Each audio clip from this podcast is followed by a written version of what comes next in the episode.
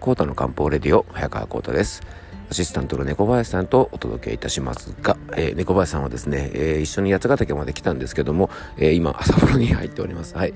え、っと今ですねホテルのすぐそばの、えなんか散歩道みたいなところがあって、えちょっとねこう森の中をこう歩けるように少し整備されているようなところがあってですねあのそこを朝の散歩がてら、えちょっと訪れておりますがまあ非常に気持ちがいいですね。はい。ちょっと足足元がぬかるんでるな大丈夫かな。よいしょ。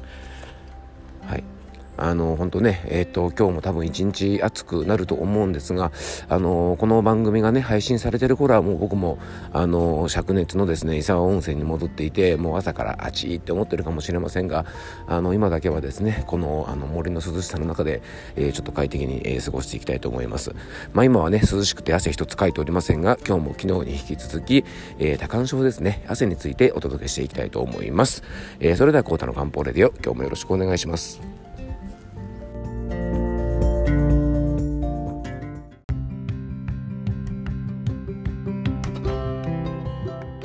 はい。ということでね、今日の本題の方に入っていきましょう。えー、前回からですね、本格的な夏に入るということで、えー、汗のトラブルですね、汗が出すぎて止まらない、汗をかきすぎてしまう多汗症対策についてお届けをしております。えー、漢方ではですね、どんな不調も同じなんですが、同病一といってですね、まあ、同じ病名でも原因とか体質、対象、えー、対象ですね、対象じゃないですね、体調ですね、えー、体調、体質、気質、まあ、生活環境などによって、え、治し方が異なります。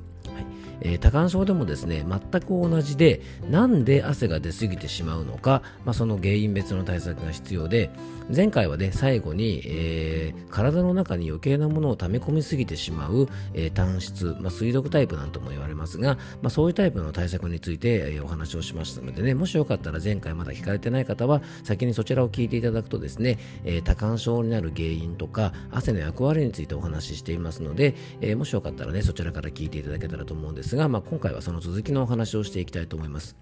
え今回はですね、まずね、原因の2つ目、潤い不足の隠居タイプというのを紹介したいと思います。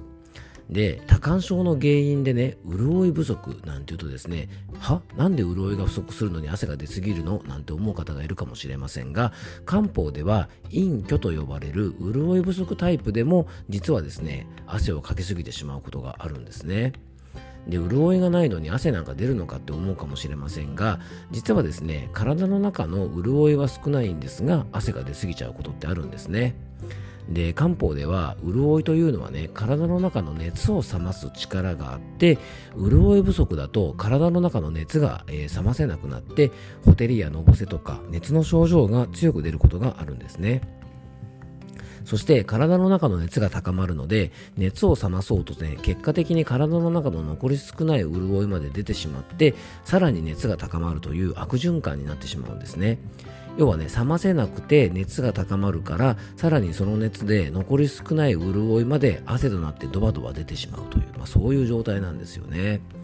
なので例えばね更年期の女性の方もこういう状態が起こりやすくなりますしサウナとか大好きな方とかマラソンとかねそういう実は体の中の潤いとか体力をかなり消耗するような運動が好きな方はこういう状態になりやすくなります。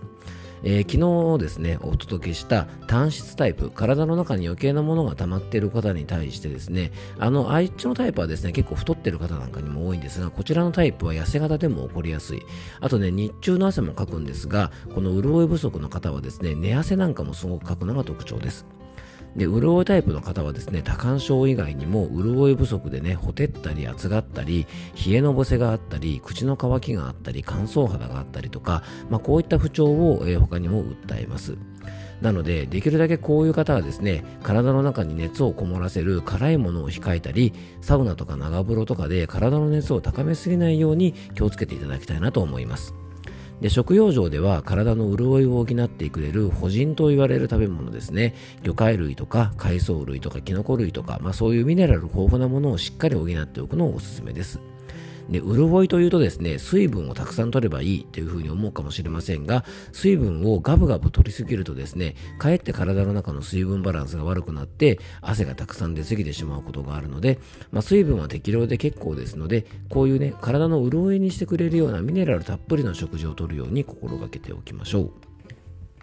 そしてね、3つ目の原因は、えー、さっきのね、隠居タイプ、潤い不足に比べると分かりやすいかもしれません。元気不足タイプです。で元気不足の気虚タイプと言われるようなね、えー、状態なんですけども、えー、漢方ではですね元気が不足していると体の中のいろんなものがね漏れ出しやすいと考えます。なんかねこう疲れ果ててぼーっとしてる時とか日頃からですねちょっとこうボケっとしているような方はなんとなくですね鼻水がツーで垂れてたりとかなんかよだれが垂れてたりとかなんかこう漏れ出すようなことが起きやすいと漢方では考えるんですね。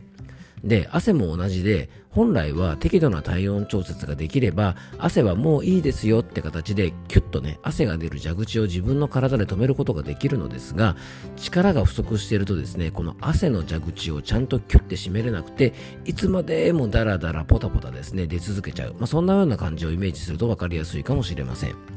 で女性の方だとこの手のタイプの方は月経じゃない時に出血がポタポタしてしまう。いわゆる不正出血。月経まで子宮内膜がちゃんと保てなくて漏れ出しちゃうようなねそういう不調も起こりやすいです。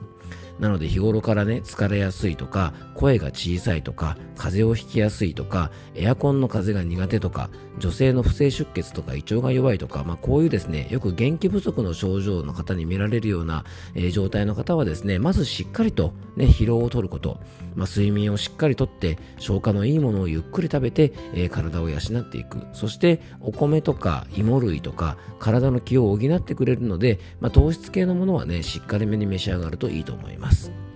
そして最後のタイプがイライラくよくよのストレスタイプです。でこれはね漢方では気の巡りが悪い状態なんて言ってますが要は日頃からねストレスフルな方に多く見られます。で体の仕組み的にはね前回お話ししたようにストレスで自律神経の頑張る神経この交感神経が優位になりすぎると、えー、非常に汗をかきやすくなったりしますし、まあ、体が常にねちょっとこう力んでいるような状態ですよね。で体のコントロールがうまくいかないので暑くもないのに汗が噴き出したり適度の緊張で、えー、過度の緊張とかですねストレスで、えー、手汗などが大量にかいてしまったりとかあとですねストレスで頭に血が上ったりとか、まあ、そういうね体の中で熱が発生して、まあ、ストレスによって汗をかきすぎてしまうような状態をイメージすると分かりやすいと思いますいつもね、イライラプンプンしてる人ってね、頭にカーッと血が上ってですね、汗がドバッとこう出るような感じもしますよね。はい。なので、こういうね、あの、ストレスが多い気体タイプの方は、多汗症以外にも不眠や、えー、イライラしたり、くよくよしたり、肩こりとか、まあ、体のね、こう、いろんなところが張りやすかったり、月経トラブルですね、月経不順、月経痛、月経前症候群がひどかったりして、あと目も疲れやすくなります。まあ、こういうね、気の巡りが悪い方は、日頃からせっかちでね、ちょっとこう、落ち着きのない方なんかが多いと思うので、まあ、気の巡りを整える養生を生活の中に取り入れるといいと思います。で、気の巡りを良くするね、養生の基本はリラックスです。で、自律神経でも交感神経が優位になっているので、できるだけ副交感神経が優位になるような生活を心がけてほしいと思います。えー、ゆっくり散歩をしたり、ゆっくりヨガをしたりとか、ゆっくりストレッチをしたりして、まあ、深呼吸なんかもしてね、心のペースを少しスローダウンしてあげた方がいいと思います。あの、口癖がね、ちょっと私時間がないんで、みたいな方とか、忙しいとかですね、そういうね、忙しいとか時間がないとかってことをね、ついつい口から出しやすい方は、これかなりですね、生活がハイペースになっちゃってるので、意識的に生活をですね、スローペースで送るようにしましょう。ね。あの、猫をですね、一日こう眺めてゆっくり過ごしたり、ワンコと一日ゆっくり遊んだりとかですね、えー、ゆっくり散歩をしたり、ゆっくりご飯を食べたり、ゆっくりお風呂に入ったりして、えー、心と体を少しスローペースにしてあげると、まあ、こういう不調も少しね、少なくなってくるんじゃないかなと思います。で食用上ではですね、まあ、酸味の効いた料理とかハーブを使った料理とか、まあ、香りのいい料理をね上手に使って、えー、気の巡りを良くしておいてあげるといいと思います。えー、2回にわたってですね、多汗症対策について書きましたが、あの、お話ししましたがですね、えっと、まあ、どうしてもですね、ここ最近エアコンとかで日中ね、あんまり汗をかかないという方結構多いんです。そういう方が突然暑いところに行くとですね、それまで体の中に溜め込んでいた余計な水分が暑さでブワーッと出てきてですね、えー、たまに外に出ると必要以上に汗をかいてしまったりとか、大量に汗が吹き出すということもあるので、あの、日頃ですね、エアコンの中にいる時間が多い方は、1日1回ね、あの湯船に浸かって汗をかいたり、ちょっと体を動かして少し汗をかくようなことをしてあげると、いざという時にね、汗がたくさん、ね、あの吹き出して漏れ出すような、まあ、そういう多干渉とかにもなりにくいと思いますので、えー、そういう方はですね、ちょっと日頃の生活から注意していただけたらと思います。